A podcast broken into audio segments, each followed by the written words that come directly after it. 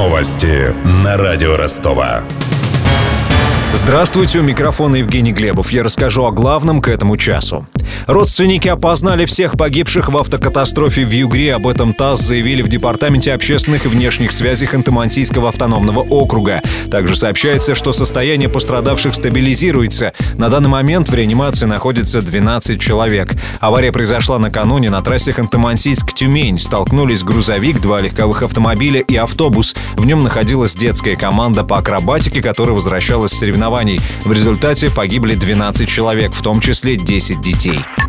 К другим новостям. Яндекс создал платный поисковик для бизнеса. Сервис под названием «Экстракт» рассчитан на аналитиков компании, а также на сотрудников исследовательских и консалтинговых организаций. Проект уже начали тестировать в Центробанке Российской Федерации.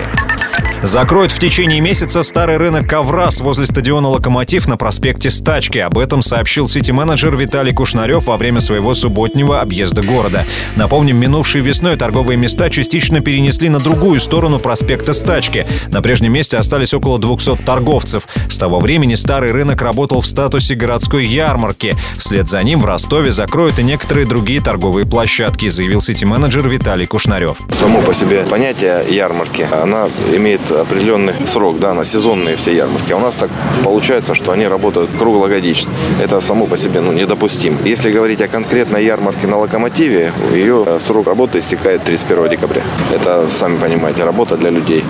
Поэтому наша задача предложить альтернативные площадки. Вот, собственно, этим мы сейчас и занимаемся. Переезд рынка Коврас связан с реконструкцией стадиона «Локомотив». В 2018-м он станет тренировочной площадкой для команд-участниц чемпионата мира по футболу. Ростов примет несколько матчей Мундиаля.